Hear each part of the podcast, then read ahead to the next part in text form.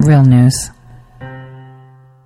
Welcome everyone to the Tori Says Show. I'm your host, Tori. So today is June 3rd, 2020. And it's pretty insane, right? For a hump day. Um, uh, we're all still mostly on lockdown. There's a lot of nefarious things going on.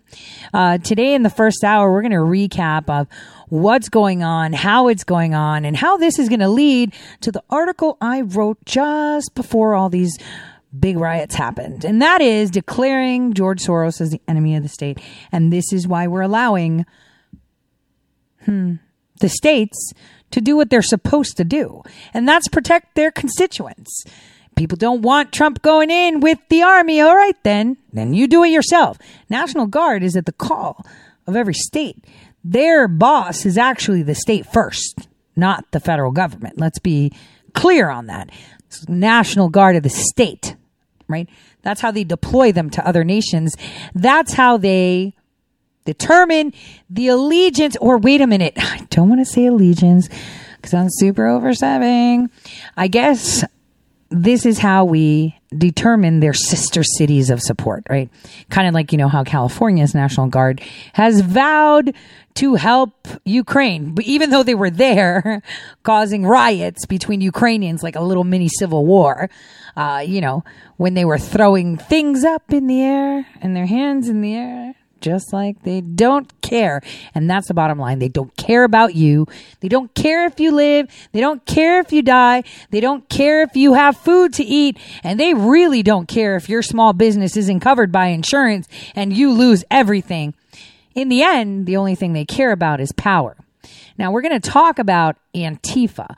And Antifa embodies Black Lives Matter. They're the same thing. They're all funded by the same person and I'm going to demonstrate that. In the second hour, we're going to have a guest. The guest is Cyrus Parsa from the AI organization. Here we're going to talk with him anything AI. I mean, it's pretty interesting. He's going to talk to me about AI, and I'm AI, so it's going to be fun. It's going to be fun. Gonna be fun. So that's in the second hour. So where do we start today? We got a lot going on, like a lot going on. Uh, you know, I think maybe we should start with um, Defense Secretary Mark Esper. And the first five minutes of his little speech today, talking about what happened, when it happened, and who it happened. Just take a listen. Were you surprised that a medical helicopter from the DC National Guard was used to intimidate people who were peacefully assembling? And then, secondly, as this goes on, you've asked the Secretary of the Army to look into this, um, who tasked the helicopter. Right was the helicopter under the authority of the Department of Justice? Is that why there's this kind of murkiness about how the helicopter was tasked, how a medical helicopter was used in an aggressive form? Yeah, so those are some of the details we have to tease out in terms of you know who directed it, what was request, was at the request of law enforcement. Uh, you made a statement that it was to intimidate protesters. I got a report back that they were asked by law enforcement to to uh, to, to look at uh, a checkpoint, a National Guard checkpoint, to see if there were protesters around. So there's conflicting reports. I don't want to add to that. I think we need to let the Army conduct its inquiry and then get back and see what the facts actually are. Okay, so now you know they have problems with intimidation. This is this is a ongoing theme because this is toward the end where they were asking questions, but there are parts Against where they're themselves. like, hold on, where they're like talking, uh, and you know Secretary Esper's like the National Guard is wearing all this stuff to protect themselves, to protect themselves. That's why they're wearing it, and this is what's going on. Listen to the first five minutes of his opening because it's really important because you're going to understand, you know, in the end, like I said the other day, what's to happen? What is going to happen when mayors and governors and police officers and then your police chief, like the other, no, I'm not sending officers to protect your businesses and you. So then why am I paying taxes for you to do that? So what happens when they're not doing it? Right? When they're not doing their job, what happens, right? We've got domestic terrorists on the loose. What happens? That's the question we should be asking. Well, let's take a listen to what Defense Secretary Mark Esper had to say about these events from the Pentagon this morning. Should be held accountable for his murder. It is a tragedy that we have seen repeat itself too many times. With great sympathy, I want to extend the deepest of condolences to the family and friends of George Floyd from me and the department.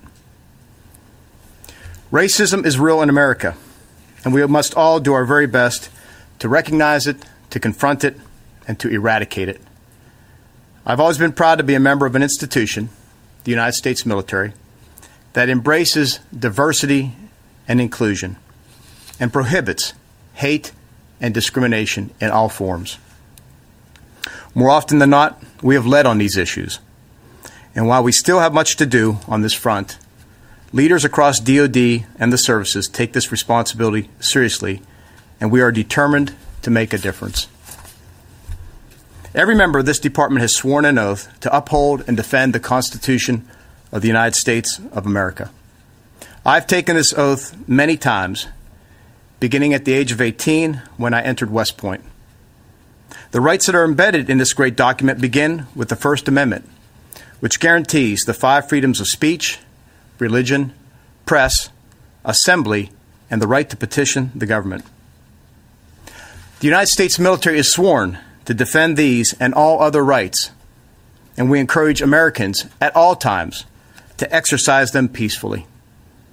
It is these rights and freedoms that make our country so special, and it is these rights and freedoms that American service members are willing to fight and die for. At times, however, the United States military is asked, in support of governors and law enforcement, to help maintain law and order so that other Americans can exercise their rights free from violence against themselves or their property. That is what thousands of guardsmen are doing today in cities across America. It is not something we seek to do, but it is our duty, and we do it with the utmost skill and professionalism. I was rem- reminded of that Monday as I visited our National Guardsmen who were on duty Monday night protecting our most hallowed grounds and monuments. I'm very proud of the men and women of the National Guard who are out on the streets today performing this important task, and in many ways, at the risk of their own welfare. I've always believed and continue to believe that the National Guard is best suited for performing domestic support to civ- civil authorities in these situations in support of local law enforcement. I say this not only as Secretary of Defense, but also as a former soldier and a former member of the National Guard. The option to use active duty forces in a law enforcement role should only be used as a matter of last resort and only in the most urgent and dire of situations. We are not in one of those situations now. I do not support invoking the Insurrection Act. Last night, a story came out based on a background interview I did earlier in the day. It focused on the events last Monday evening in Lafayette Park, and I found it to be inaccurate in parts. So I, w- I want to state very clearly for all to hear my account of what happened that Monday afternoon. I did know that following the president's remarks on Monday evening, that many of us were going to join President Trump and review the damage in Lafayette Park and at St. John's Episcopal Church. What I was not aware of was exactly where we were going when we, when we arrived at the church and what the plans were once we got there. It was also my aim, and General Milley's, to meet with and thank the members of the National Guard who were on duty that evening in the park. It is something the President likes to do as well. The path we took to and from the church didn't afford us that opportunity, but I was able to spend a considerable amount of time with our guardsmen later that evening as I moved around the city to many of the locations at which they were posted. I also want to address a few other matters that have been raised about that evening. First, National Guard forces did not fire rubber bullets or tear gas into the crowd, as reported. Second, guardsmen were instructed to wear helmets and personal protective equipment for their own protection, not to serve as some form of intimidation. Third, military leaders, including the chairman of the Joint Chiefs of Staff, were wearing field uniforms because that is the appropriate uniform when working in a command center and meeting with troops in the streets. Fourth, it wasn't until yesterday afternoon that we determined it was a National Guard helicopter that hovered low over a city block in D.C. Within an hour or so of learning of this, I directed the Secretary of the Army to conduct an inquiry to determine what happened and why, and to report back to me. Now, y'all have been very generous with your time, so let me wrap up by stating again how very proud I am of our men and women in uniform. The National Guard, over the short span of several months, has gone from tackling natural disasters such as floods to combating the coronavirus across the country to now dealing with civil unrest in support of law enforcement on the streets of America. All while many of their fellow guardsmen are deployed abroad defending against America's real adversaries. Most importantly, I want to assure all of you and all Americans that the Department of Defense, the armed services, our uniformed leaders, our civilian leaders, and I take seriously our oath to support and defend the Constitution of the United States and to safeguard those very rights contained in that, that document we cherish so dearly. This is a tough time for our great country these days, but we will get through it. My hope is that instead of the violence in the streets, we will see peaceful demonstrations that honor George Floyd, that press for accountability for his murder, that move us to reflect about racism in America, and that serve as a call to action for us to come together and to address this problem once and for all. This is the America your military represents. This is the America we aspire to be, and this is the America that we're committed to defending with our lives. Thank you. We'll go to the phones. Bob Burns. So, fake news said that they shot out rubber bullets and tear gas. It was all proven false, right? And we see here that the Army, the military, not just the Army, Air Force, Navy, they're all ready to go. All ready to go the minute they ask, right? Because we have to wait and ask. That's the way it is, right? Ask us to come in because de Blasio said he didn't want any. Listen to this. One story that is continuing to alarm citizens around the country the mysterious appearance. Get this pile of bricks literally being stationed near the sites where these protests and riots ultimately become. They're staging it. Joining us now to report on that disturbing story, he's in our West Coast Bureau tonight, our chief breaking news correspondent, Trace Gallagher. So they're literally staging weapons a, that they're going to use that evening to throw the bricks at the cops trace? Is that, that how we interpret that? Because that's, that's, what it belief. looks like. Yeah that's the belief shot. I mean you have these piles of bricks and rocks showing up as you said near the various protest sites in cities like new york kansas city dallas fayetteville north carolina and none of the sites are near construction areas leaving many to assume the bricks were planted by outside agitators specifically to stir up trouble. In fact the new york police department says it has evidence that anarchist groups groups were pushing the protest toward violence and vandalism. Federal law enforcement officials say the violence points to far left groups like Antifa. Others say far right groups might also be involved. And many of the looters don't need to be supplied with bricks and rocks because they show up with their own tools in hand, well prepared to destroy property. Police in Minneapolis also found caches of stolen vehicles and incendiary devices in areas where numerous fires have broken out. And in Baltimore, Baltimore, there's evidence of double danger. Police have been sweeping the downtown area after, get this, finding both bricks and bottles with potential accelerants already inside them. But instead of being left out in the open piles, these potential weapons are kind of being hidden in small areas, though it's unclear if they are associated with the protests or groups on either side of the spectrum. And these protesters and these groups, right, are finding these through using UV lights and writing on the floor. Now, I am going to be tweeting out uh, during the commercial break some documentation that we've actually been able to obtain because we've penetrated their movement. Ocasio Cortez should be terrified. De Blasio should be terrified. Mayor Beetlejuice should be terrified, right? They should all be terrified. Their kids are part of Antifa. Keith Ellison should be very terrified. Very. Because we have it all. We have everything. Some people did something. Who said that? Who said that? Police officers in New York getting doused with buckets of water, run over, their cars being torched. Yet de Blasio says he has it under control. He says he doesn't need the president of the United States to come in.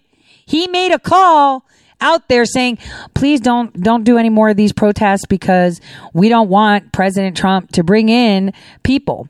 This is what he had to say. Listen to Andrew Cuomo just a few days ago. We need to mobilize the best in our people rather than allowing the worst.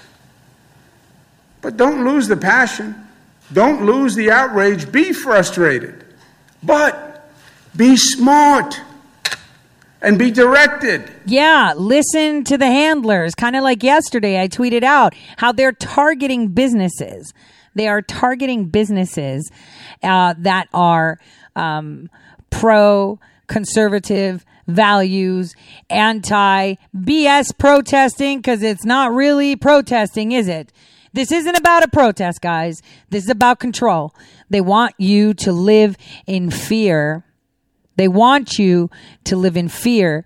They want you to be terrified to step out of your house. They want to imprison you in there. I mean, that's their plan. Started with coronavirus. Now it's on to the riots. You can't leave your house. You're under lockdown because people are threatening to kill you. I know in my neighborhood, they pulled gas pipes. Gas pipes in order to be able to explode the whole city. That's that was their plan. They have rocks planted everywhere. Some guy was walking down Ventura Boulevard yesterday saying, and, and I put the video snippet, like a clip, a picture of it. Look at all those rocks nicely put in there, bricks, not even near construction sites. Who's setting these up? Who is setting these up? Listen to what de Blasio said. This disease, even if you were to get it, basically acts like a common cold. Well, is that right? That was during his speech that, oh, if we get it. Well, I expect to see a lot of COVID, right? There should be a lot of deaths, and you should be sending a lot of people with body bags, de Blasio, to your nursing homes, aren't you? Because that's where it goes down to. Antifa and Black Lives Matters are funded by Soros, just like the Hong Kong pro- protests were. Alexandria Ocasio Cortez talking to her own people, giving them instructions of how to be angry, how to fight back. The money, they're well organized. There's tweets going out right now from myself where I'm tweeting out to you everything phone numbers, accounts, everything, everything, everything in a little thread. Uh, they are so stupid, but we're so patient, aren't we? Because see, justice never comes in on a Ferrari. It comes in on a donkey. And it's all coming down. I mean, with all these distractions, no one's paying attention to see, hey, wait a minute. Did Hillary Clinton actually testify? Did she actually testify? Oh, she was supposed to testify yesterday. Did she though? That's the thing. Antifa are domestic terrorists, okay? And they are communicating with each other. Communicating completely with each other. They have online organized groups. They have websites completely organized where they're putting all the information out. How to bail yourself out. What to tell the police. How to do anything. This is it. How are they allowed to operate? Why are they a 501c? Think about it, guys. They have been using weapons that we've created to deploy against our enemies, against us. Against us. The indictments are real and they're going to go to the highest levels. You guarantee that. Their kids are saying it. Ilhan Omar's kids are saying it. Ilhan Omar's is saying it. AOC is saying it. De Blasio is saying They're telling you everything. Everything. Scientific military intelligence. That's where it's at. And it's coming together because we built those tools. Tons of us are out there, social media, writing letters, sending them. We built those tools. Why are you using them against Americans? We did that. We did that. Obama did that in the Ukraine. We had Ukrainians spilling each other's blood over, pick the USA over Russia. No joke. And now they're using it against us, completely against us.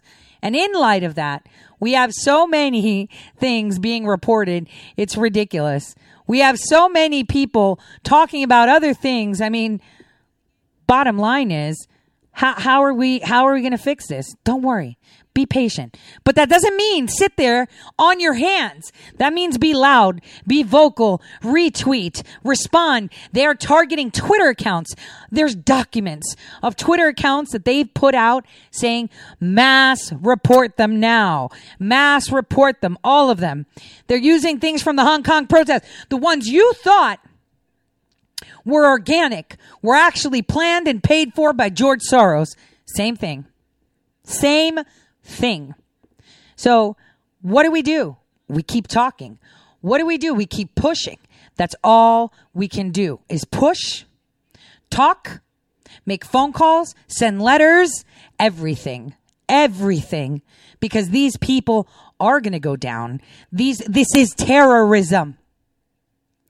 Why haven't Black Lives Matters? Why haven't they been called terrorists yet? Oh, cuz it's going to be racist. Well, you called the Black Panthers terrorists. Why can't you call them? They are training your kids. You have teachers within your schools that are targeting children as young as 12 and putting them onto these online classes. Are you paying attention to what your kids are doing? Mueller. Who's the boss? We're going to listen to that afterwards. After, who's the boss that, uh, Rod Rosenstein was referring to. Oh, he says it was Mueller, but was it? Mm. More on that right after this break because it's pretty. Int- it's going to get very the interesting. forgotten men and women of our country will be forgotten no longer. The time for empty talk is over. Now arrives the hour of action. From this day forward, a new vision will govern our land. From this day forward, it's going to be only America first. Every decision will be made to benefit American workers and American families. America will start winning again, winning like never before. I will fight for you with every breath in my body and I will never, ever let you down. Do not allow anyone to tell you that it cannot be done. No challenge can match the heart and fight and spirit of America. We will not fail. Our country will thrive and prosper again. Your voice, your hopes, and your dreams will define our American destiny. When America is united, America is totally unstoppable. After nearly four years, my family's nightmare is finally over. We couldn't have survived this without the love and support of the millions of patriots around the world. Thank you from the bottom of our heart. Hi, I'm Laura Loomer, and I'm running for Congress in Florida's 21st Congressional District. Wouldn't it be horrible if we lived in a nation where journalists were silenced just because they confronted the political and media elite? You might think that could never happen in America, but it did. And to me. For confronting people like Hillary Clinton on her corruption and Ilhan Omar for her ties to radical Islamic terror groups, I have been banned on pretty much every single social media platform.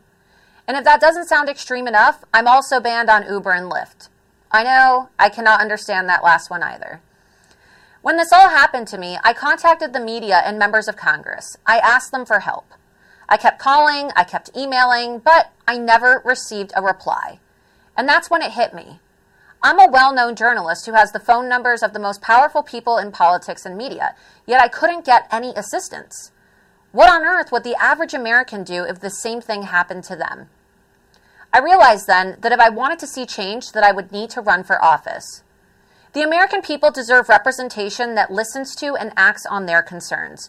So here I am, running for Congress in Florida's 21st Congressional District, because the American people deserve a voice and a representative who, like President Trump, will keep the promises they make and speak up loudly and clearly for that silent majority.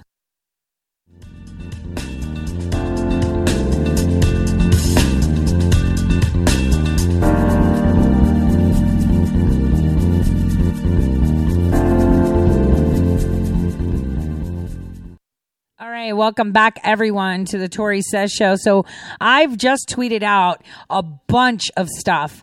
Uh, these are screenshots. I have the documents. I have all the links archived, every single thing for the FBI and the Justice Department for you guys to see just how well organized these are. These are not your average protest. A protest is, I believe in something and I'm going out. This is not your average protest. All this money raising, all this funding. Who these people? Who is driving them with these websites and fancy attire and selling specific gear to raise funds? Look at it. Look at it. Does this look like a regular protest of the people? This looks way too organized. And you know who the organizers are? The very people that are in elected positions.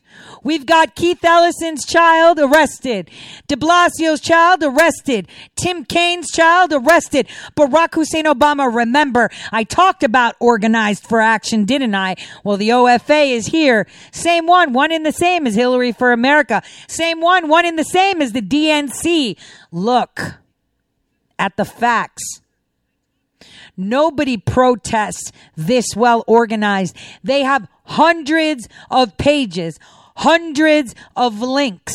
Who organizes to such an extent using kids as targets?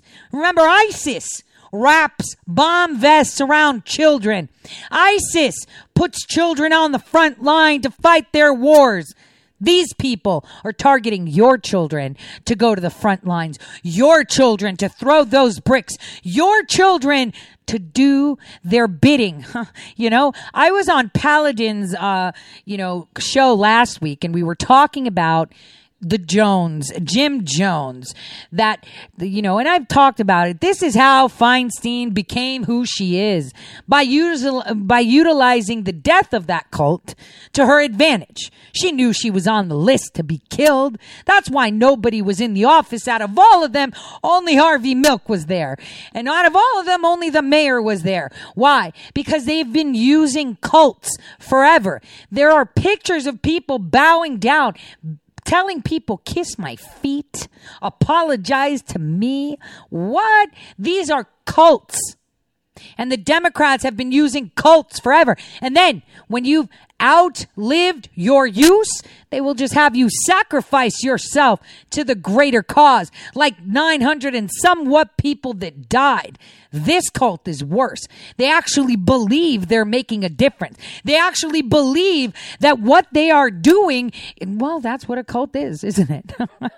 Cults. Here we go again. Here we go again. Jim Jones reincarnated. This is what the Democrats do. Keith Ellison's daughter, de Blasio's daughter, Tim Kaine's son.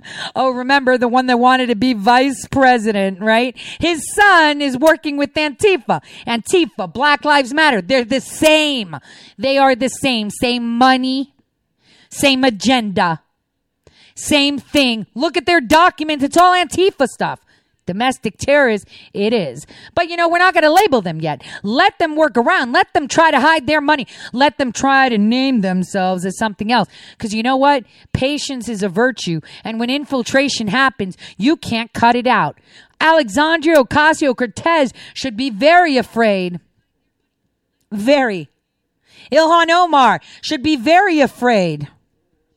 Keith Ellison, Eric Holder, Barack Hussein Obama. We have generals, actual literal generals that are working for the shadow government. Generals, generals. Pull their clearances. What are we doing? Have we pulled them yet? I hope we have. Well, if we haven't, it's fine because then we could just put tags. But let's not forget the tagging happens through the NSA and we still have Storch in there. Why is Storch still the IG of the NSA? He is Obama's key plant. He is the guy that is running everything. I don't care what intelligence agency you think you have taken hold of. If you don't have hold of the NSA, you've lost the game. They are the gatekeepers of all incoming and outgoing communications within this nation. Why is he still in that position? Why is he still in that position? These are the questions we need to ask. As well as ask, what the heck is going on with this stupid interview with Rod Rosenstein? The things he's saying make my skin. Uh, uh, I was I was ready to vomit. like listening to it, I was ready. I was thinking, this isn't real. This has to be fake. There's no way this is real. This has to be fake. It can't be right. Listen to Hirono's question. Oh my gosh, this is this is pure insanity, guys. Hold on. Let's put this up. Counsel warrants prosecution of the president. That is It has nothing to do with whether collusion was found. We also know that the uh, that President Trump did not cooperate fully with Mueller's investigation on that point. No, he did note a number of obstruction of justice actions by this president. So, did you agree with uh, Barr's letter that you agree that there was no um, obstruction of justice involved? I'm sorry, Senator. That's what I tried to answer the first time. The answer is yes, I do not believe that the president committed a crime that warrants prosecution. And that's the issue that we review as prosecutors. No, excuse me. They said, the Mueller report said that they did not find enough evidence to to go after the president for collusion. And we all know that the Office of Legal Counsel said that the president, a sitting president, cannot be indicted. But they did raise a number of obstruction of justice actions by the president and left open the issue of whether or not that would be indictable. But we all know that uh, the Office of Legal Counsel said you can't indict a sitting president. And by the way, more than 1,000 that they did not find enough evidence to to go after the president for collusion. And we all know that the Office of Legal Counsel said that the president, a sitting president, cannot be indicted. But they did raise a number of obstruction of justice actions by the president and left open the issue of whether or not that would be indictable. But we all know that uh, the Office of Legal Counsel said you can't indict a sitting president. And by the way, more than 1,000. Okay, so the feed is traveling. Here we go. these are not matters of professional judgment. They further noted that to look at these facts and say that a prosecutor could not probably sustain a conviction for obstruction of justice Wow, I have like the fastest speeds that you can prosecutor get, and could it's not, not working. probably sustain a conviction for obstruction of justice, not probably sustain a conviction. Listen, let me let me just put it this way. What they're doing here is that they're playing to the whole um, you know, this is this this was all a setup, you know, President Trump is lying. This isn't the way it happens. Listen to Rod Rosenstein right here. My understanding. All right, thank you. Now, with regard to this question of whether there is bias, this is one of the main reasons we're here in this hearing today as to what happened and why the problems that arose came up. The Inspector General, as we all know, found 17 significant violations of process and procedure that resulted in uh, you stating here earlier today that had you known them, you would not have signed the, the FISA request. Correct. Okay, so nobody needs to be talking about these FISA requests. Nobody needs to be talking about this. We all need to be focusing that former Barack Hussein Obama will be addressing the nation. What the? What is going on? Hello? Why is the shadow government leader coming out and talking to the people of the United States? This is not my America. We need to fix this ASAP. I don't know what we got to do, but if I were president, if I were Attorney General Barr, the first thing I would do is fire the IG of the NSA instantly. That's the first thing I would do. Fire him today.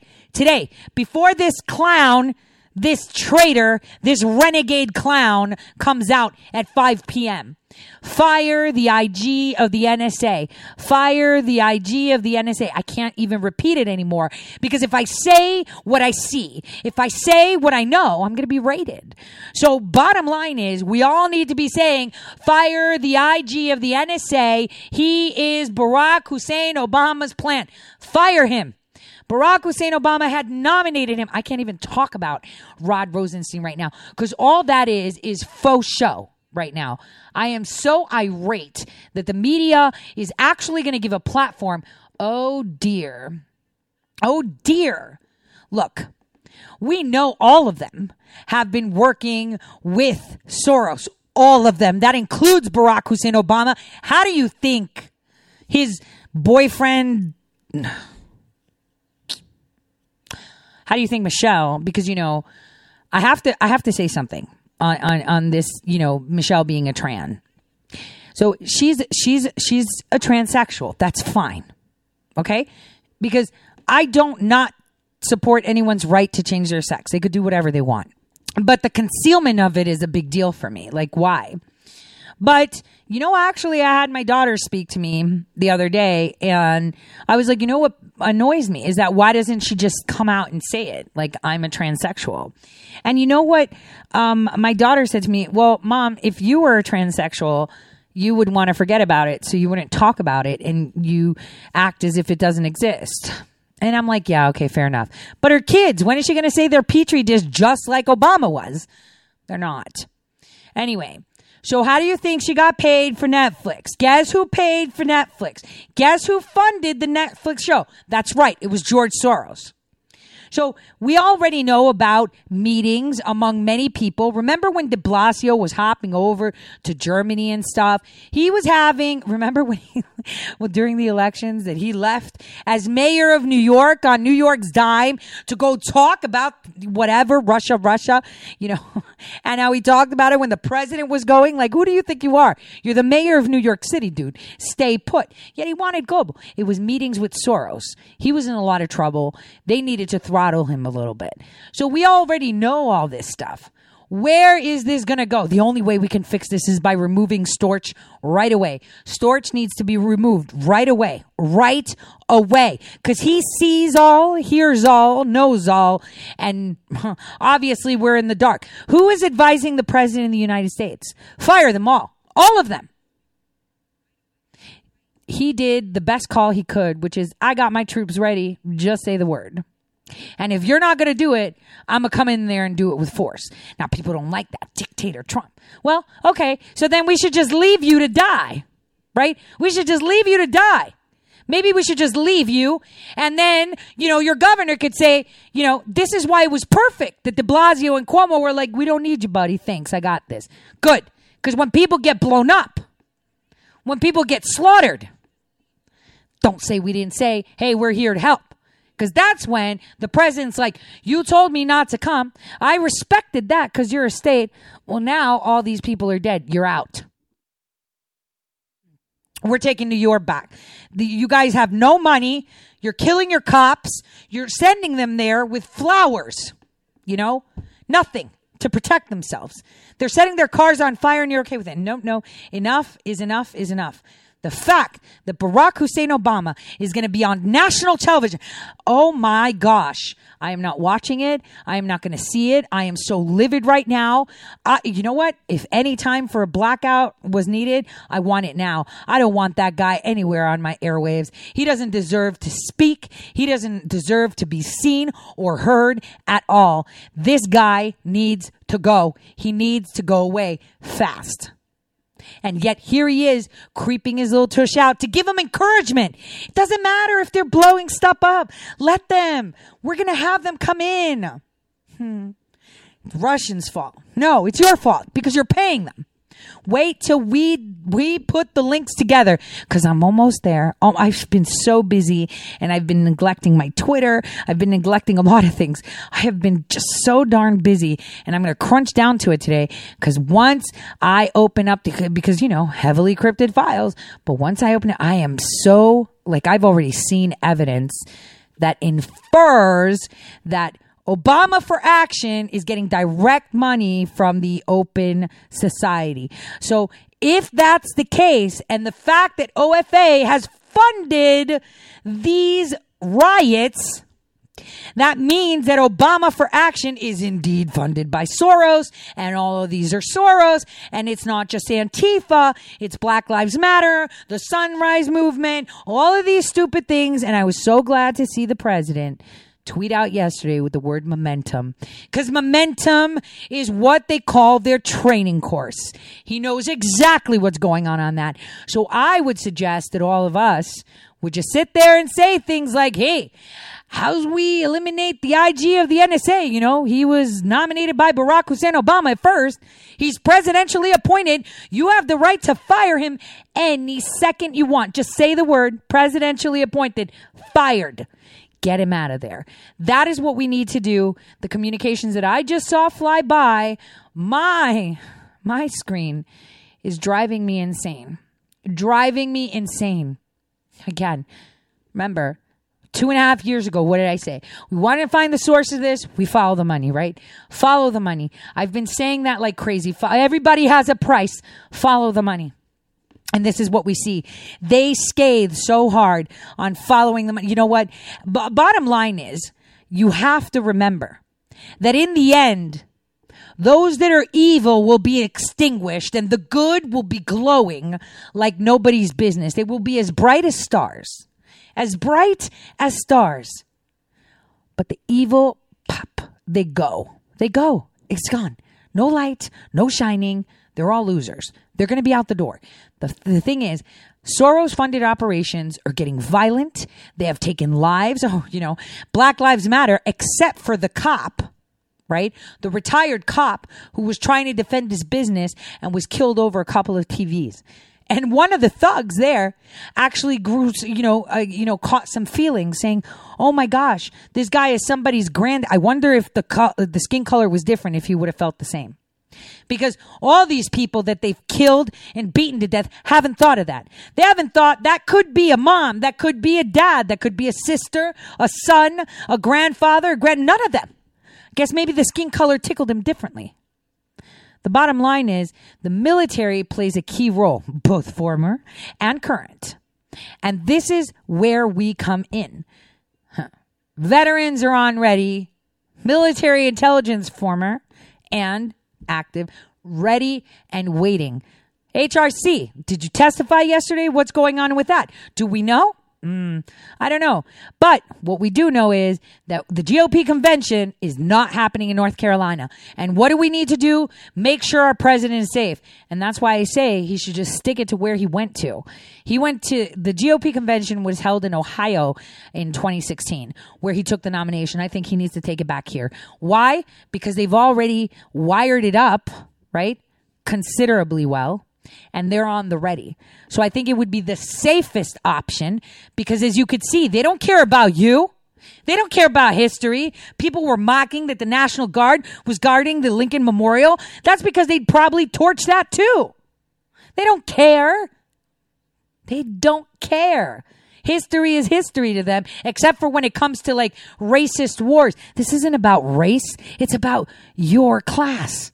How dare you, mere human peasant, tell me who's elected what to do? Sit in the corner because I'm going to fix you up. That's what's happening here. I, I, think a lot of people fail to realize that this this race war is all fake news. Nobody, it's not about race. It's not about race. This violence is not about race. Not about race. Now, I wanted um uh, uh, what I wanted to play a clip from the president. I'm trying to find it. It's a very specific one, but I can't. I had it up there and it's not there. So, hey, I wanted you guys to listen to what Fox News said. Hi, about, I'm Kristen Good. About the president being able to actually do something uh, in regards to moving the convention out of North Carolina. Just listen to this. Uh, meanwhile, yesterday afternoon, the President of the United States uh, made it clear he's had it with waiting for uh, the Republic, the North Carolina Democratic governor, to commit to a full blown convention in August. And he tweeted this out, and I'm not going to read the whole thing but essentially tweeted out he's going to start looking for another city to go to. They've been planning this for two years in North Carolina the Republicans need North Carolina and the president needs North Carolina. Is there a danger in pulling this pulling out of there? Does he have a choice? Well, I mean, he's got to have the cooperation of the governor in the state. That's important. Uh, but if he does pull out, I mean, I think logistically to move the convention this close to the time, it's going to be tough to find a host city unless the convention is dramatically scaled back. Just the level of security put in place for something of a convention. There are police officers brought from basically 50 states to help stage a political convention. All of you have been to them. You know uh, how tightly controlled the whole uh, situation is. But to be able to get the hotel rooms, the transportation to and from the facility, provide the security. It's an enormous task to do that, and it takes years of planning. If there's going to be a change, I would think that we're going to see a very limited kind of convention that would probably be limited just to the delegates themselves and maybe a handful of others. How will they be able to do that, do you think? Because when we went to the convention, you know, in 2016, it was people were shoulder to shoulder out on the floor holding their signs uh, for their for their um, their states. How could you do it with coronavirus? People don't want to even get on airplanes. A lot of people, especially New Yorkers. What do you envision? I don't think you could have the typical convention. I, there's no way. First of all, could you even get a facility that you could block off for several weeks in advance of it to get your staging set and all of the uh, the, the, details of, of just putting the event together? Could you get the hotel rooms? Could you line up the transportation? Could you bring in the security? I, I think it would be a very minimalist convention if it does, in fact, get moved. Let's hope that the governor of North Carolina realizes that it would be a stain on his governorship and his state for him to pull the plug yeah. on the opposing party's convention. It would look horrible on his part to do that. And if he does and tries to say that he's going to make a decision as a Democrat as to how the Republicans conduct their business, it'll come back to bite the entire Democrat Party because it's going to look really like it was uh, retribution, like it was uh, an attempt to control. That's not how we do business in America. No, they just don't want conventions because then they're going to force to have one themselves. And they don't want people aggregating and talking because they're going to want one themselves. Because they want you to think that the war that we are seeing, this civil war that we are seeing is about race. It's not about race. Tucker made such a great statement. Listen to this snippet of it. Are economic. Can your kids earn enough to form stable families of their own and live with dignity? Everything flows from that. And that's what most Americans of all colors worry about most. So, of course, it's the one thing our leaders hate to talk about. That's not accidental. Again, it's by design. What you're watching is class war disguised as race war. Keep the population at one another's throats, angry, suspicious, tribal, and maybe they'll never figure out how much we're stealing. The biggest change to American society over the past 50 years has been the death of the middle class. This used to be a middle class country, it is not anymore. Well, before he continues, I just wanted to say I found out, like I said, that many small businesses, bars, stores, and whatever that are not retail chains, most of their insurances don't cover the damage which leads me to believe that these riots are also, in effect, an attempt to annihilate the small mom and pop shops that they've been targeting and setting on fire, to completely eliminate small business owners and give it to the big box chains. This is this is this is bad. Most of our population has become poorer in real terms, while a shrinking number of people control an ever expanding percentage of our wealth. That means that fewer Americans overall have a meaningful stake in the society and more are dependent. That makes the country much more volatile than it once was. These riots really shouldn't surprise you. It's hard to know exactly who is responsible for these sad changes to America, but it's very easy to see who's benefiting from them. They're the same people lecturing you about white privilege and systemic racism. This isn't accidental. Citibank is happy to put Black Lives Matter logos on its Instagram page precisely so you won't ask what interest rates they're charging black people. If you really cared about the poor, you wouldn't crush them with debt they can't afford. Of course, if you really cared about black lives, you probably wouldn't put abortion clinics in black neighborhoods. But they do. These people are scam artists. They're playing you. Keep that in mind the next time they tell you you must hate your neighbor, which is exactly what they're telling you exactly what they're telling you that you need to hate your neighbor, hate a person that's a different color than you. But like I said, here's the plan that they have. Pretty simple. We had coronavirus, riots. Next, we're going to have another wave of this coronavirus.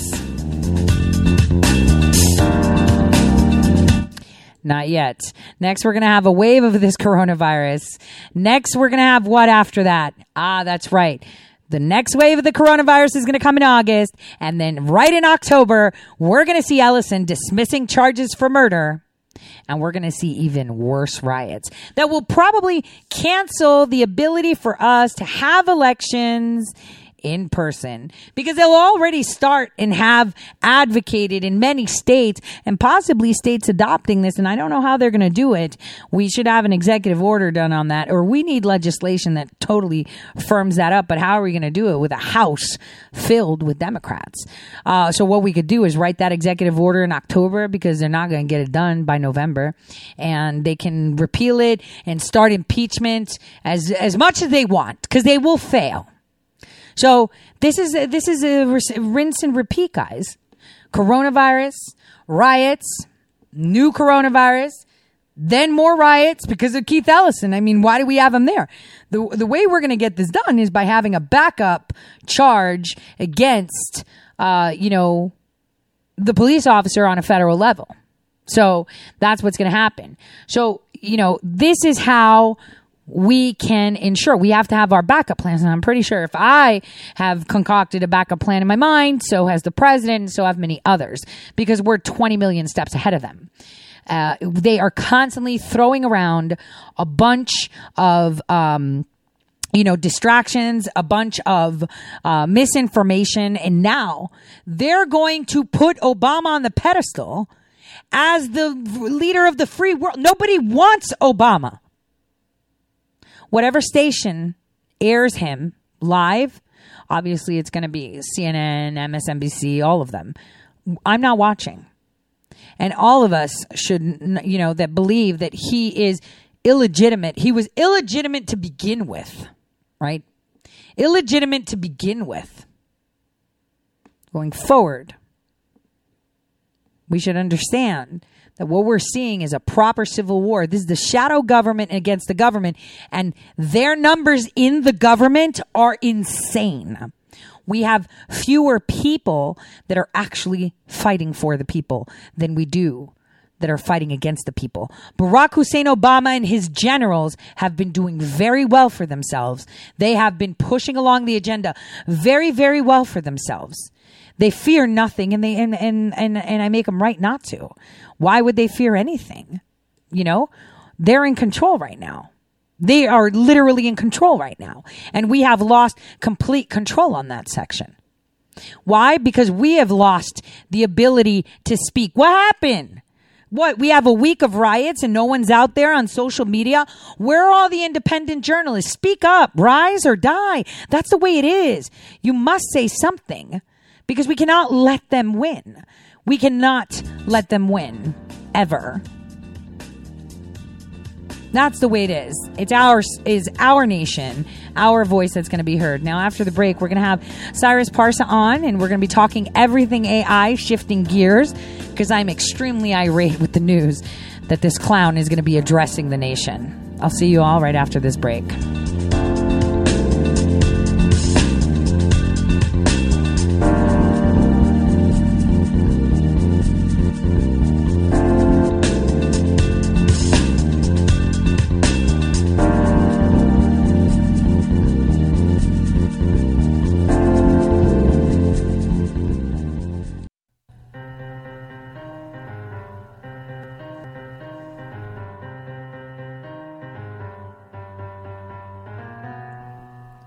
News. Welcome back, everyone, to the Tori Says Show. I'm your host, Tori. So, this is our second hour, and we're switching a bit gears uh, in regards to what we're going to be discussing because I'm still really irate because here's what happened last week. I intercepted some communications uh, that were going on between high level officials that what seemed to be Barack Hussein Obama and what seemed to be someone at the NSA, more more likely IG Storch, of course. And um, those conversations were about addressing the nation. Uh, you know, once you know the incident with George Floyd happened, we're talking that same day. So I just sat on it for a bit, but something triggered my memory when it was like, well, when are you going to address the nation? I don't know. How are we going to do that? Maybe we'll fix it like this. And now to find out that they're going to give Renegade a platform to talk. Wow. So on that, I'm still fuming that I didn't jump on that and understand what was going. I mean, I didn't see it that night, so I just assumed it was done. So anyway, this second hour, we're going to talk everything AI. Uh, you know, this pandemic. Uh, you know, the, even these riots, uh, you know, artificial intelligence plays a very big part on a lot of things. And we've talked about that a lot on the Tori Says show. Uh, you, if you remember from January 1st, 2019, I told you that what we're going to see play out in the year of 2019 was what? AI in China and how important that is and how your AI profile is a better picture of you than you are in person. I know you best from what you search, what you eat, what you order, what you say, what you like, what you hate, what you watch. And that is the biggest weapon anyone can use against you because they know everything. So joining me in this hour is Cyrus Parsa. Uh, you know, I'm from the AI organization. I'm going to let him introduce himself to you. Um, he's fascinating. Uh, he has a few books out, uh, and I'm going to let him talk about a few things, introduce you to himself, because uh, I think that's the best way for everyone to say hello is to say, This is me and this is what I do. Cyrus, welcome. Welcome to the Tori Says show. I mean, I am, I am really, really glad to have you here. I'm excited actually, and my listeners are too. I had a lot of them communicate with me, um, yesterday, uh, anticipating this interview. Uh, so uh, welcome. Uh, hello, Tori, and uh, hello to the guest. I want to give a quick background. I was uh, born in Iran. We're not Muslim. We left the country in 1987 because there was a persecution, sort of what's happening now with the riots. And uh, I lived in Austria for a bit, East Coast for seven years, Midwest 10, California for 16. I lived in China with fighting Wudang monks in the mountains for almost a year. And uh, in I earned my bachelor's in international security and conflict resolution with a minor in Chinese. Uh, I think it was roughly 2006. I'm the nation's first top 100 Homeland Security graduates. So I have a master's in Homeland Security. I was dismissed from a PhD program, academically disqualified the third year because I wouldn't promote or accept their pedophilia agenda that they had. And last year, about this time, after uh, forming Loyal Guardian Security in 2017, which works on Chinese intel, Homeland Security, and also Iranian intel as well. Um, I formed the AI organization in 2018, and last year about this time, I gave the Secret Service a five-page brief. The summary of it was China threatens all the world's citizens and its interconnection with with uh, big tech, and if within one year maximum two years. If they're not curtailed, all the world's citizens are in danger or enslavement. And I cited something I coined called microbiotic terrorism. Microbiotic terrorism not only covers insect drones, which you got from Harvard or, or the Wyss Institute, or cybernetically enhanced um, uh, insects like the dragonfly from uh, Draper that was stolen by the Chinese government. No, it covers um, viruses, uh, biological attacks, nanoparticles that can be used to infiltrate. Um, for instance, I, I, get my analysis was they try, they'll try to unleash on the world and even on the White House to, to sort of affect President Trump's son.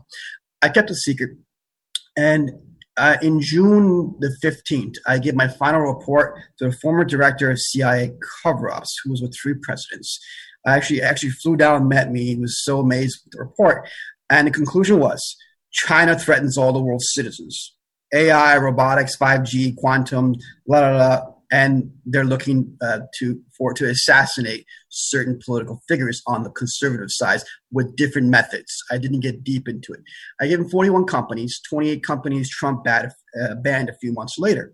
And one of the things I, I put in there was our findings in the AI organization that AI, the way it's been coded and the algorithms it has formed into a certain platform that is tagging people of faith as resistant to artificial intelligence. And also, I found division codes to divide left and right. So this was this was given to him, and I also give it Secret Service, I believe, as well. I waited and waited, and then published AI Trump China and the Weaponization Robotics of 5G, August 24, 2019. Purposely, I was informed, advised not to include the company names. As soon as this was done, um, well, the, uh, basically the statement was China threatens all the world's citizens with big tech and all these things that are happening, including you know civil discord, riots, all these things, viruses, uh, robots, drones, qu- quantum, the 5G system, everything. And the bottom subtitle it stated why the world's citizens must support the Trump administration against China. That was that was the conclu- conclusion statement on the subtitle. Um, people in DHS gave it to CIA. CIA gave it to White House. Within three weeks, President Trump was sitting down with the Prime Minister of Australia, and he turns and he, he says China threatens all the world's citizens. Exact reports I give the Secret Service and the former director of CIA cover ops, and then my book when it came out. And, and then he, he turns over and he says, You do robotics too, right? So the cover of AI Trump um, in China has um, a horse. On top of the horse is George Washington with Trump's head on it, overlooking a robot that's cybernetically enhanced with a smartphone on top of it, which is used to manipulate the whole world with AI division uh, and manipulating their, their, their thoughts, even their emotions, with AI coding algorithms meant to control them through a process what I call biodigital social programming. And bottom bottom left of the cover shows Karl Marx. And my conclusion was that the majority of the human race is in danger, and I found extinction codes in stages as this AI system uh, connects with the platform of, of Marx and communism nobody would take me seriously. Uh, the the left just slandered and, and, and, laughed. Some people, conservatives, just thought it was Terminator. They don't believe it, and waited and waited. A few a few outlets actually stole all my work when I took to them. I'm like, hey, the world's people are in danger. Would you run me? They wouldn't. They just behind the scenes plagiarized. Waited and waited, and then in October 20th, I published Artificial Intelligence Dangerous to Humanity, which I had AI Trump embedded in there. In this book, I released 50 companies and key figureheads such as Elon Musk, and Bill Gates and so on. And the conclusion was China threatens all the world's citizens as it connects to big tech. I attempted to run, uh, I ran a um, press release. So let's go to all the senators and all the um, all the big big uh, names that we have in Congress, so on, and all the media that China threatens all the world and all the things I'm going to say with my book. And then PR Newswire, right after it approved, they came back and said, Your book, Artificial Intelligence, Danger to Humanity, is slander to China and big tech. We can't run it. Couldn't believe it. I threatened them with um, uh, being sued and crimes against humanity. They're killing um, the world. They're killing the world's people because my my book can't get out and my information can't get out to the right people. So very upset. And then I think NTDTV ran one of my articles about my bio and about how I figured out that Hong Kong suicides were not suicides. The girls were actually raped by paramilitary forces embedded within the police department of Hong Kong, and they were from Chinese government. And when they ran that, I think it got a million views on YouTube within three hours, shattered their records, reached over 100 million people in Taiwan, Hong Kong, even in mainland China through, through different networks and all over the Far East. And everywhere saying the AI organization, da da da da. So I was blacklisted yet again from China. And I couldn't get this book. I'm starting to tweet to every anchor you, you can know, every every major outlet, not just liberals, conservatives. Nobody would take it. So, okay, the world's people are in danger. I, already know this book has gone to the top, but it, it was written in a very sophisticated way in some aspects. So, December 16th, I had no choice. I filed, I, I, I turned in a lawsuit to the federal court in San Diego and the lawsuit said, endangering the world's citizens and the coming quantum 5G AI systems with bi- bioengineering, which includes viruses and, and cybernetics and so so many different things. I only included the 51 pages of the 87 pages that I had. And I didn't name the John Does. What I named initially was Google, Alphabet, Facebook, Neuralink, um, Elon Musk, which I gave him a way out, and um, Zuckerberg, Sergey Brin, Larry Page, and PR Newswire that stopped me. They also stopped other um, um, press releases from running me. And I have all this in writing. They're saying, well, PR Newswire will not let us run. They're saying you have to remove the words China and big tech. So, waited, waited. Uh, I think it got over 50 million people uh, on, on Twitter and other social media outlets. But the problem was people kept on taking snippets of my of my lawsuit and not citing where the information came from that it came from me i couldn't get the support i needed donations i was going to send hundreds of u.s marshals after the john does and surprise everybody But uh, I'm filed the same day, but I couldn't get donations. I'm begging people on Twitter to DM big accounts, and they're just looking at me. So start shooting out videos uh, the AI organization on YouTube and different things, and I see, okay, you know what, this outbreak's going to come, and and then it's going to be the lockdown. Okay, in February 23rd, I named the John Does. Only a few people knew about him. Barack Hussein Obama, Pelosi, Schiff, Biden, uh, Comey, even Brennan. And also included um, Harvard, MIT, Vermont University, CNN, Anderson Cooper, um, MSNBC, Rachel Maddow, um, George Soros, his foundation, the Rockefeller Foundation, uh, and the World Bank, and a few other outlets as well. Um, well, of the Communist Party, I was the first person to actually publicly sue the Communist Party for all these crimes. So here, here are the list of the different crimes that I initially charged everybody with. I had 31 complaints, and I used 42 penal codes uh, uh, that I interconnect to city, state, national, international laws that interconnects everybody in the same way. Four of them were very prominent, and this is really, really important. And I didn't do this to hurt these people, okay? Because everyone that I name is all liberal left, because they were the last to mess up. There were a lot of conservatives who did bad things too, but put that aside. First one was endangering the human race. That was the first charge.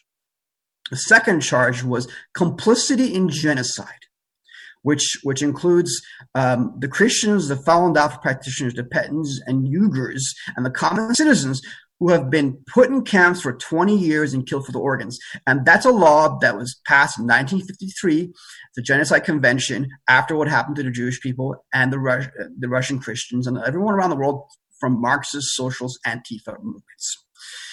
Third one was extracting your biometrics, not just your facial recognition, not just your voice recognition, but the way your brain and your thoughts are formed. For, to give it back to Google and even went to China for the quantum technology to create artificial general superintelligence without your knowledge. So, third one. The fourth one was negligent transfer of biotechnology, which include the virus, and other weaponized artificial intelligence, um, biological weapon systems and robotics drone systems to the Chinese government via a collaboration and even doing business with China. And that's what I charged Clinton, Obama, Biden with, and even, sorry to say, the failures of, of Comey and, and particularly Brennan. Because you're ahead of these agencies, instead of you protecting the country, you're, you're hunting a president of the United States. That's a problem. And another one uh, I'll, I'll, mention is biometric manipulation of the entire human race without their understanding, free will, or consent through AI coding and AI algorithmic manipulation of their biometric system through a process what I mentioned before, biodigital social programming. I can explain what that is, but I'm sorry I went a little too much. So that was the introduction. Go ahead. Uh, no, no, no. And you know, in in in in your book, Artificial Intelligence Dangers to Humanity, you open it with this phrase: Deep learning resembles a human being's process to observe information by smell, touch, taste, visual, audible, and subconscious senses that can be deemed as gut feelings, all combined to recognize, identify, think, know, understand, analyze, decide, and upgrade thinking and physical capabilities in the world as we know it. However, for AI, deep learning seeks to develop another level of capability that allows the AI program to be aware and capable of operations simultaneously in the digital and physical world, giving it control over everything with a conscious mind. Now, that was um, a statement in your book that uh, you know resonates really close to me of this whole you know being able to process very complex algorithms predictive analytics and uh, in a more digital format but simultaneously engaging within the physical world.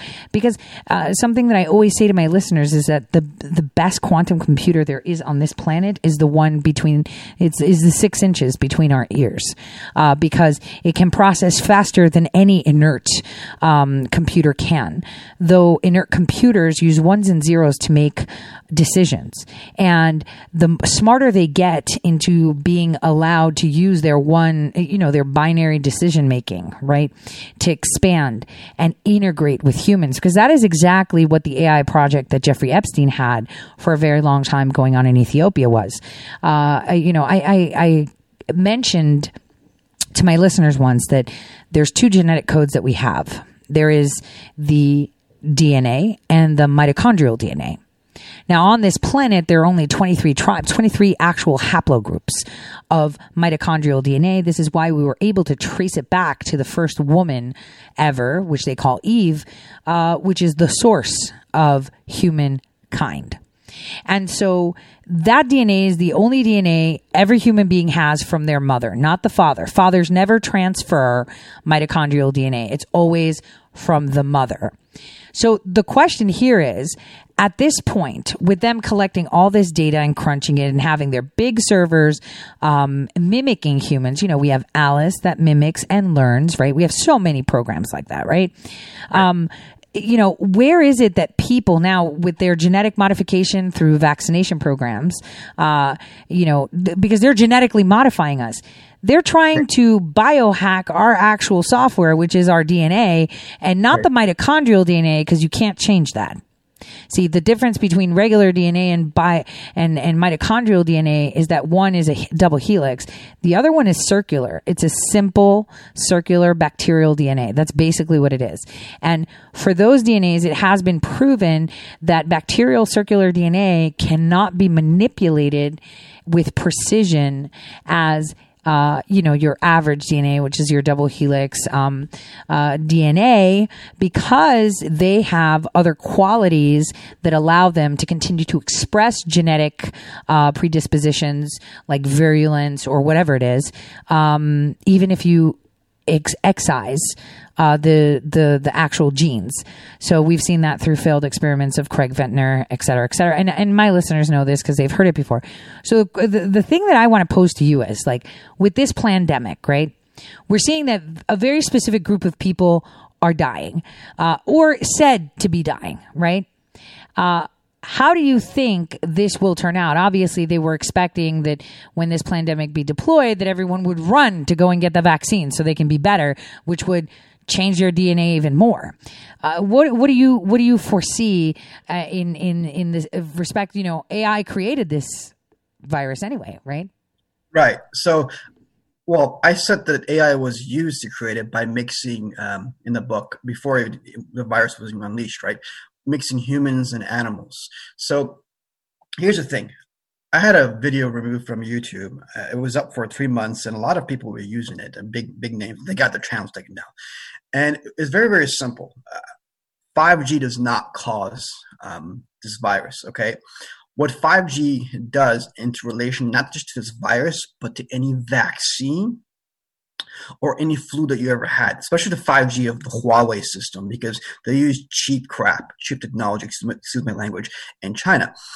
These millimeter waves, they actually hit your nervous system and the radiation, they hit your, they actually connect with your cells and they morph your cells. They create division. So if you have, let's say, a trace uh, you've been you've been exposed to this virus, but your body automatically resisted and, and is not affected by it.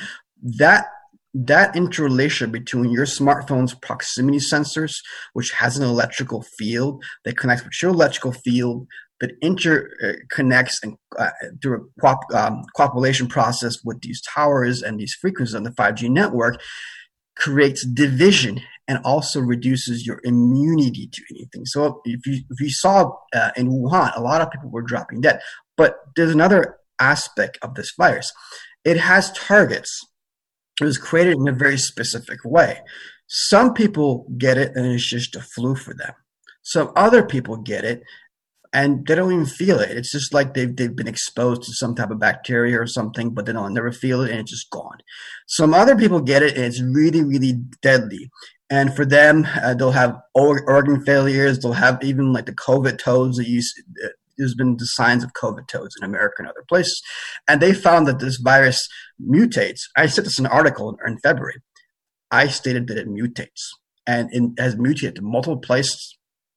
So the the fact that it's been done in this way, it's it's unpredictable what can happen. But if you if you create a certain vaccine, think about it. You would probably need to have animal elements and human elements and some other modification to counter this.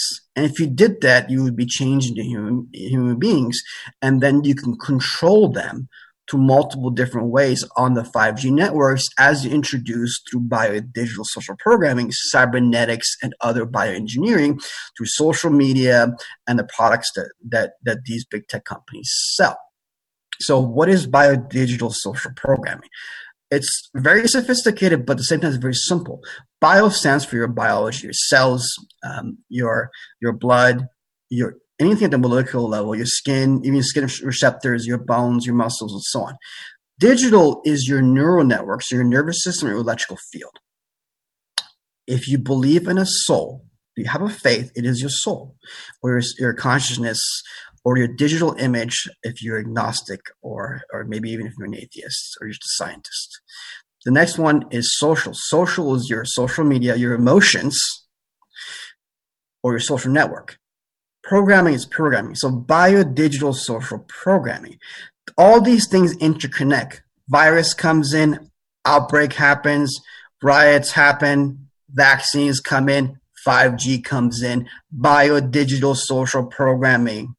So it, it all of them interconnect and come together. And where I found, so I put in, in my bio um, initially over the summer in the book, that I found extinction codes for the majority of human race.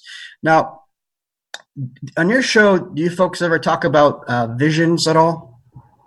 Uh, no, no, not, no, we don't. I can tell you something about this biohacking that's interesting. It's one thing that I, that, uh, looking at the genetic, uh, well, the RNA code of the, um, virus, I noticed that there was a tight seam uh, to create those sticky feet, those 33 adenine, uh, you know, uh, sequences that are regarded as sticky feet, kind of like a platform, kind of like Velcro to allow other things to attach.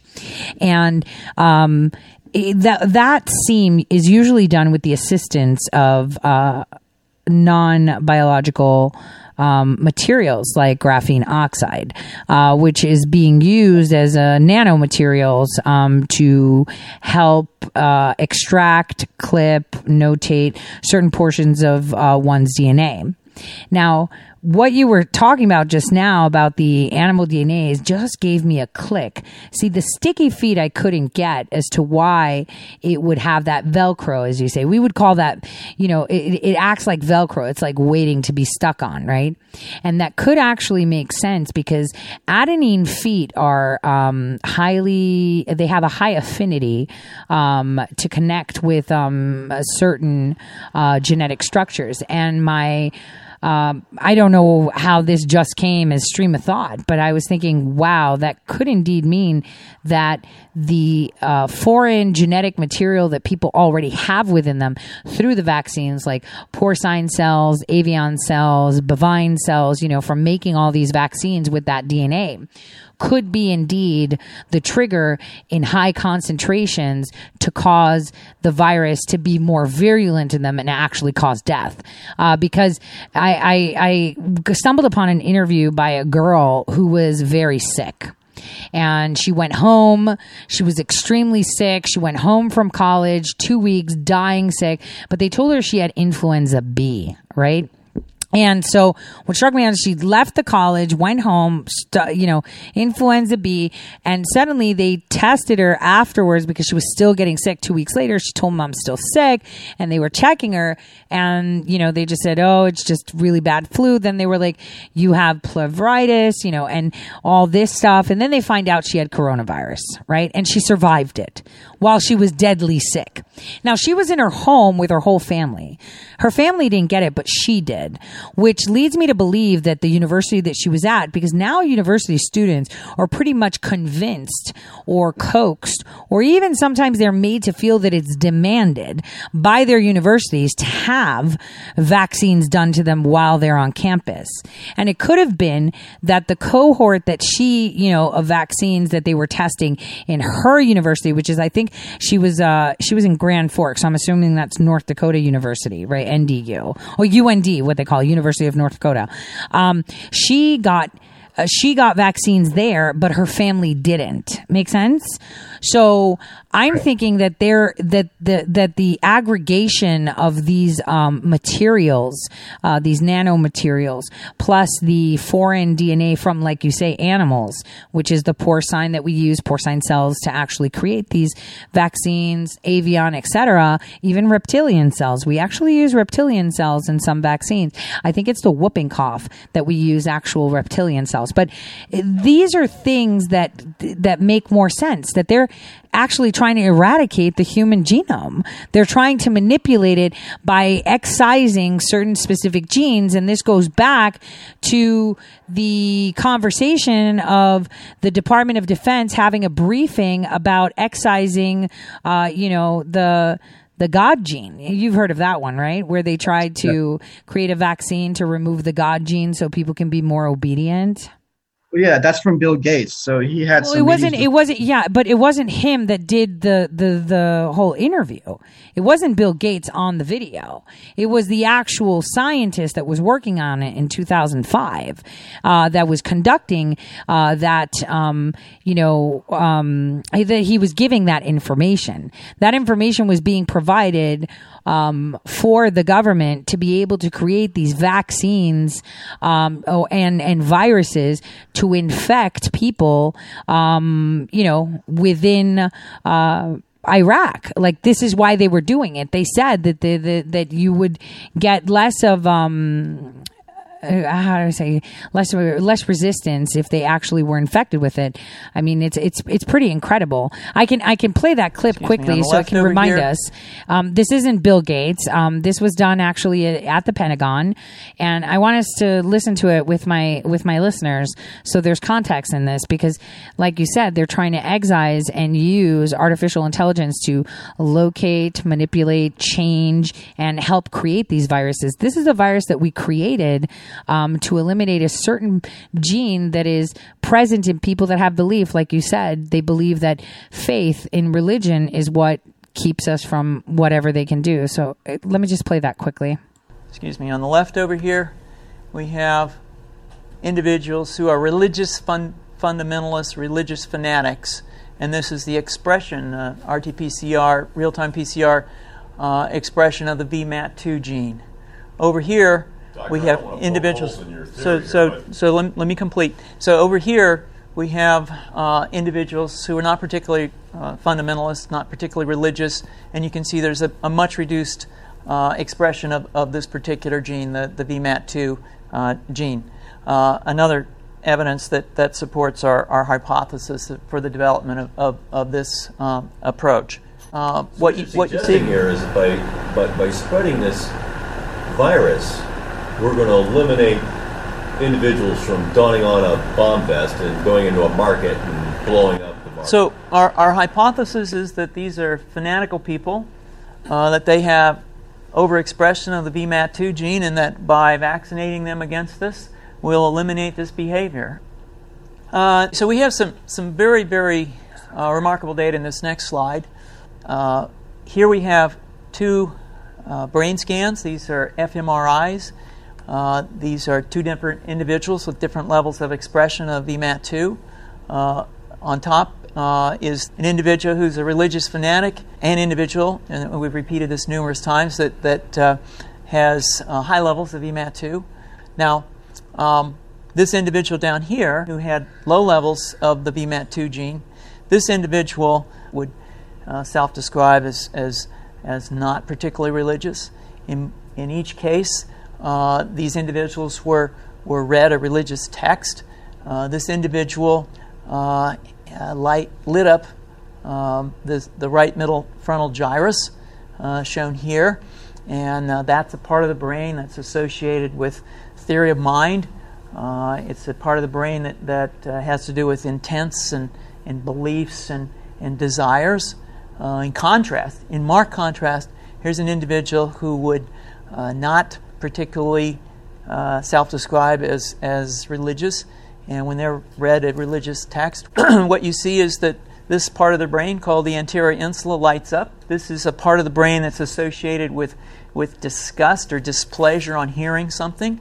Uh, so you're suggesting I take a CT scan with me when I'm uh, evaluating people to determine whether I put a, put a bullet in their head? So, so um, the the data that I'm presenting here uh, supports uh, the the concept that, that we're proposing, uh, and I think that uh, we would not propose to do CT scans or fMRIs on, on individuals out in the hinterlands of, of Afghanistan.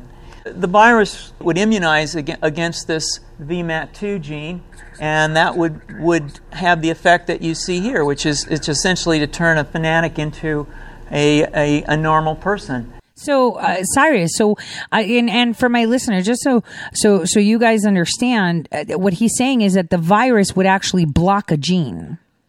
And that's something that we do in coding, don't we, Cyrus? We code something to block a program, right? A firewall. So this virus was to be a firewall. So this virus, this pandemic was a firewall to what? Being able to breathe. They're literally committing crimes against humanity, aren't they? Uh, yes, they are, and so if they're testing it out in, in, the Middle East and other places, that means they're they're preparing other things for America and, and different places. And this this pandemic with the virus is a perfect opportunity to introduce these things. And it's not just um, elements from the pandemic, multiple other companies that have come together. So this all connects with the AI system, and that's from what I said AI is tagging human beings as resistant to artificial intelligence. I have an article with that and a video I put that as well. I think about a month ago on the on our the AI Organization's YouTube channel.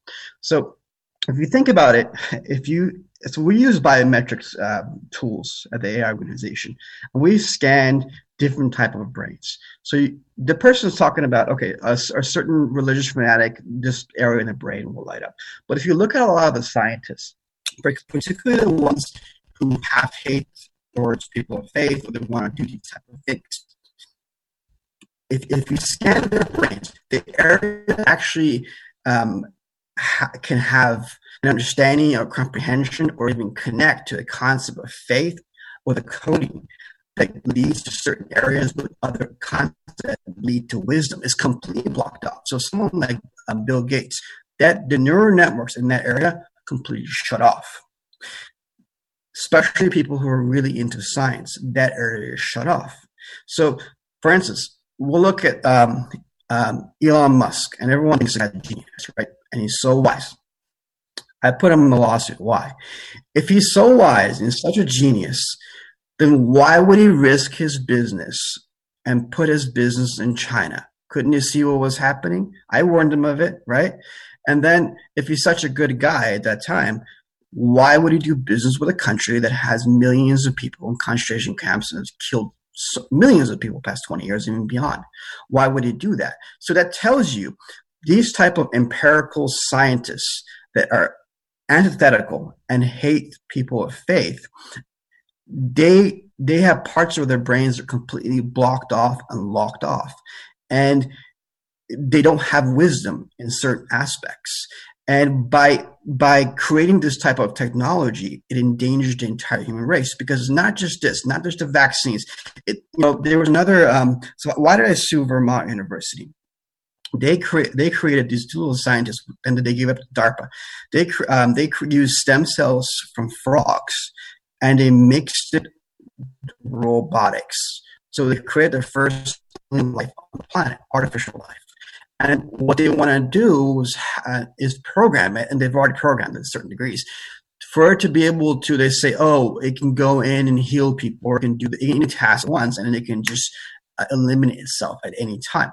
But what it's done, if you if you guys recall the movie Terminator uh, Two, And that that T that T two was going after Arnold. It was more advanced. It, it it could actually shape shift and different things, but it was human.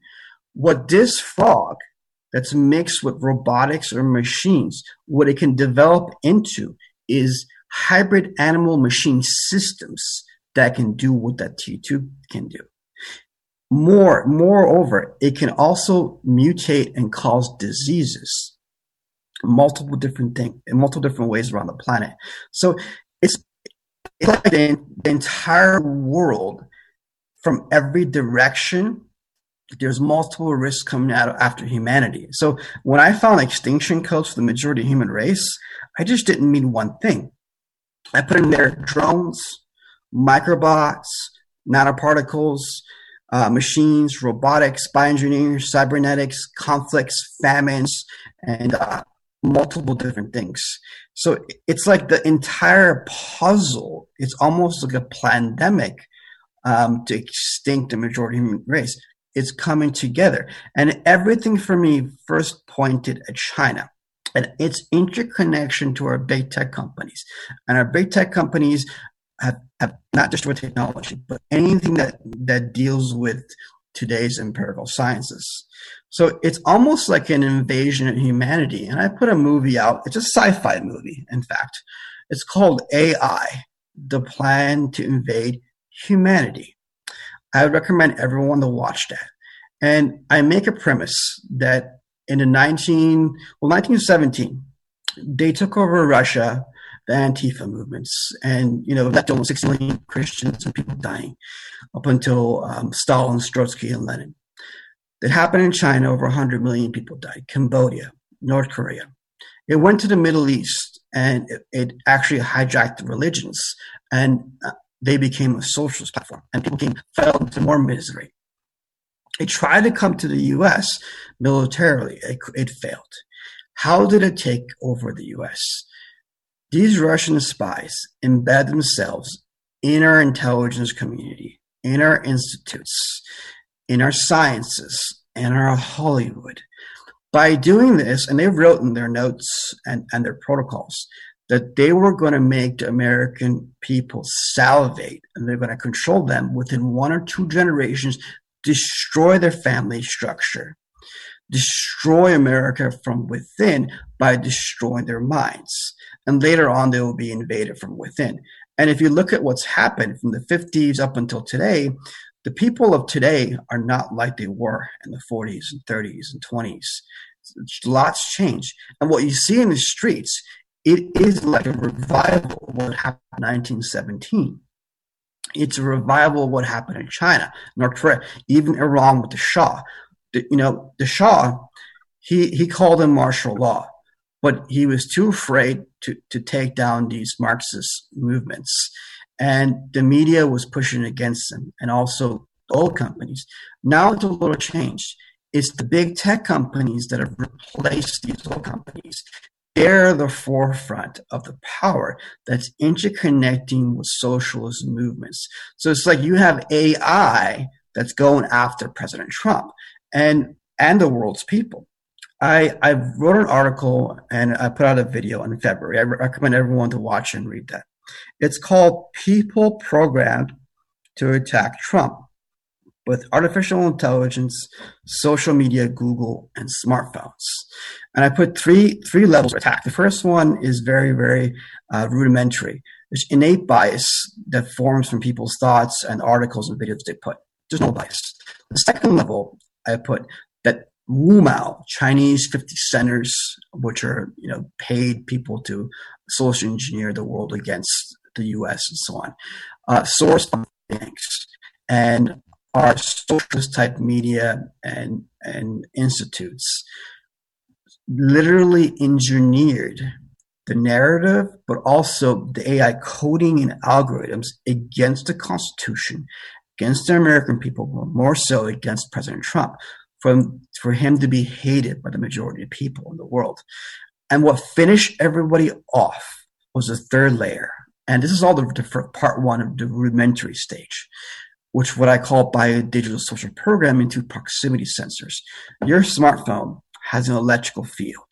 Your body has an electrical field. As you're engaging with the smartphone on the 4G system, what you read, what you see is connecting to your nervous system, to your neural networks. The AI system enforces it and it replicates in your in your body and even in your brain. So when you're going to bed, it's altering you. Whatever you see, it's literally changing your brain chemistry.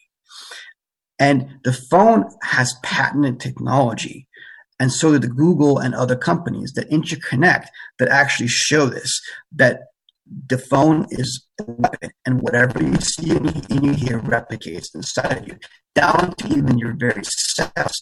So if you notice, people love Trump, the liberals, before he came into power, uh, before he became president. Afterwards, it became to neutral, to dislike, to hate, and to, to a certain point that they, they're like crazy. They're crazy, in fact. That smartphone system, as it interconnects to to the to the internet, the ecosystem, and and the AI coding algorithms. So that's the so, so uh, you know what you're saying I, is is how they've integrated that also into IIA, which are interactive internet activities, in order to manipulate us. But I want to tell my listeners, like I've pretty much said that when I was a child, I was uh, part of a group of smart kids, and uh, there was a program that was um, developed, and it's actually still in play. It's called Cyc. Um, and basically, uh, the Microelectronics and Computer Tech Corporation that was actually founded um, by. Um, uh, Bobby Ray Inman. He was a U.S. Navy admiral. Uh, he also served as the direct, deputy director of the CIA. He was the director of the NSA, sorry, um, in 1977 through 81. Then he was the deputy director of the CIA from 81 to 82. And then uh, from 91 into 93, he was part of uh, the president's intelligence advisory board. Now, in addition to that, the leadership that is now there are people that, again, were part of uh, the Bush administration's um, intelligence group. Um, it's called Cycorp. Uh, their program is called Cyc. Now, Cyc is a pretty interesting program because it has some really, you know, um, really weird um, secrecy behind it. meaning, you know, no one's talking about it. Uh, there were people like the CEO of Luminoso once had said that, oh, you know, Cyc is like a project that was the predecessor to IBM's Watson, and IBM Watson is the predecessor to, you know um, to Alice, etc., right? To all these things. But the thing is, this one is still in operation and it's still going strong. They have one of the leading ontologists, which is, uh, you know, he is um, developing and he's been doing it for t- what over 20 years. Um, his name is Dr. Shepard. He's been morphing uh, this um, AI programs, uh, the AI programs that they have, in creepier ways than you know the head-on, dead-on that we see now. Obviously, AI has many facets but their most specific one is the one that the Cleveland Clinic Foundation did and Mathcraft. You know, because I've I've said it to my listeners too. You don't know something unless you know how to teach it, right?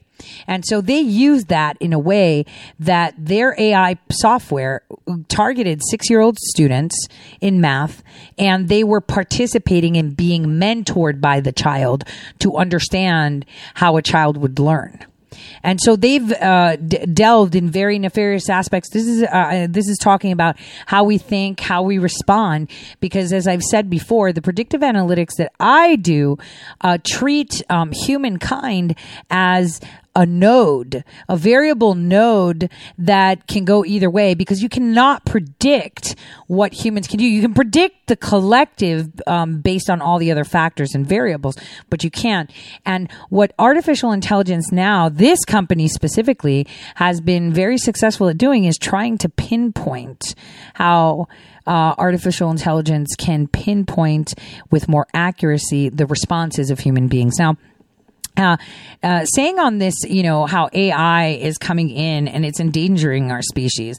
Aside from the vaccines changing our genetic makeup and making us more vulnerable, and you know how they can turn genes on and off, kind of like the the the vaccine um, oh, uh, Gardasil. You know, it's been banned in many nations because it's been found to disable the ability for females to reproduce. And now in the Right. United States of America, they're providing it to males in hopes that they can give it to females, right? Because this HPV vaccine didn't just appear and make everyone barren because we have the lowest uh, reproduction rates ever. In fact, uh, if you just take Americans outside of the immigrants that are coming in, right? Americans from from birth to to you know from from that were born between 1975 and 1995 uh, you know, the fertility rate has gone to a rate where we're going toward extinction. Um, if it wasn't for all these immigrants that are coming in that, you know, churn out four to five kids at a time. Um, Right. and this is where, you know, people that are a little bit afraid are like, oh my gosh, they're going to replace us. Well, they came here. They're going to be Americans. So they're not really replacing us. But the difference is, is that they didn't have to, they weren't exposed to the same vaccines the children here were. And they weren't exposed to the same methods of changing and turning on and turning off genes as the children here were. So this is where we see the differences. This is why we see higher populations in nations that don't have free and universal health care like India and Africa where they're still making babies and the Middle East because they're not forced to get vaccines. They're not forced to do all these tests. Now that they are forcing them, we are seeing declines in those populations too. Now, um, since we only have about 15 minutes, I wanted to um, kind of touch base on, you know, how artificial intelligence, um, you know, swoops into the domain of predictive analytics or time travel. I wanted us to talk a little bit about that. Um, I know that you've talked about it too in regards to time travel. So I'd like your spin on it. Yeah. So for predictive analytics, what they've done is through the AI coding, AI algorithms, and, and scanning um, of your thoughts and using biometrics of face, voice, and other other tools for the past 20 years, they've not only been able to understand human beings, but they can actually, in a sense, form the future by training everybody like they're a mice. So they can not only predict the future, but they can create the future by using AI as it connects to your social media and laws that come in and the geopolitics of a country and the culture of the country to move a civilization humanity against their free will in a certain direction. So that's the predictive that, that turns into what I call biodigital social programming. In the book Artificial Intelligence Danger to Humanity, I I put I put in there that yes, people in the future will no, no longer be um, um, putting out kids. There'll be clones, cybernetics, and so on. And that's just not from these vaccines. That's part of it. It's not just from the bioengineering, but it's also from the psychological warfare that's that's been coming to the United States to destroying humanity's traditional culture. Now, for time travel, that's that's sort of simple and at the same time it's very complicated. So what Google AI has been working on, and especially what Elon Musk wants to do, and a few other uh, places around the world, they want to create a quantum artificial superintelligence. With this, they seek to break through time, go to different galaxies, different universes, and and make changes, or maybe even live forever by. So what Elon Musk said in 2016, he said, "We are summoning the demons of artificial intelligence." A year later, he states, "In order for us to survive, we must merge with artificial intelligence." Complete flip flop, and then he creates Neuralink, which he wants to chip you. That's the 5G system, then the 6G, 7G, and so on. So this 5G network, where you have uh, Huawei is, is a very dangerous company. China is the most dangerous um, element in the world at the moment. Yeah, That's but we but we created China. China was the most strategic creation ever because you know they have over they have about twenty percent of the world's population within their borders, and the fact that in 1945 we helped the communists take over China uh, by you know lying to the nationalists and saying that we're going to give them weapons because we actually passed the bill there was a bill that was passed to give them weapons to help them fight off the communists. And yet here we are. We help them. We sabotage them. So, you know, China is actually us. I mean, the United States. I mean, the government, you know, post Churchill that did this. Uh, yeah, you know, we did make a lot of mistakes, and particularly the past 20 years when Bill Clinton um, and I was in China when he uh, when he passed that uh, W when they became WTO and approved it, right? And then I was in China um, during um, 9/11, and they were they were saying death to America, and and they were parading in the hundreds of thousands in the province that I was in. They were so happy that that they initially thought 50,000 Americans died. Um, then they were sad the next day because they, they, realized it was 3,000 because the initial number of inhabitants in the two buildings was 50,000 that was reported over there. So I experienced 9 11 while I was in China, in fact. So the, the Communist Party, it, it, it has no faith, is, is completely against faith, and they'll mix you with animals, they'll create anything. And through Huawei, Huawei is linking the BRI, One Belt, One Road China, the Middle East, Europe, and the Far East. If it wasn't for President Trump, they'd enslave us right now. What Huawei does is the 5G grid system on the ground, which which connects robotics machines, um, microbots, cybernetic enhanced soldiers, and bioengineering entities, including animals, and the vaccine system that comes in, connecting them 5 billion people. And they're already servicing over 3 billion people just Huawei alone is doing that. 1,500 networks. They're in Africa, many different places. Then they're they're looking to for space wars, things like Starlink and so on. So they want to connect the 5G system from the ground up to the sky. In this sense, they challenge the entire world. So this riots that you see today, the riots that's going on, the Chinese are behind it and their support. They're supporting our big tech companies. They're supporting um, different uh, corporations that are that are on the left because they want to take out President Trump and they want to take out this country and they want to become the superpower. And the danger of of an artificial superintelligence developing in China is a lot more than it is in this country because in this country at least we have a certain checks and balances it is a social capital system as i put in my book china is a social system which incorporates everything into one brain. So one of the companies I investigated was Face Guangxi. They have a digital brain called Hetu, and Hetu would would um, correlate with let's say Huawei, and that would mobilize their quantum technology. So if they were to develop an artificial general at the very least with quantum technology, not even get to artificial super intelligence, in that sense, they would able to potentially break to different time spaces in the interim of AGI and artificial superintelligence. Our country. Um, uh, sorry, Cyrus, just one second. So, for those of you that are on the live show, I'm going to continue for a few more minutes, a little bit extended with Cyrus, so we can continue this topic, and I'll have that on Subscribestar um, once the show is over. Um, for all of you that are live listening, I want to wish you guys a wonderful day. I will see you guys tomorrow, same time, same place. And I wish you safe passage to your home with all these lockdowns. God bless from all of us here at Red State.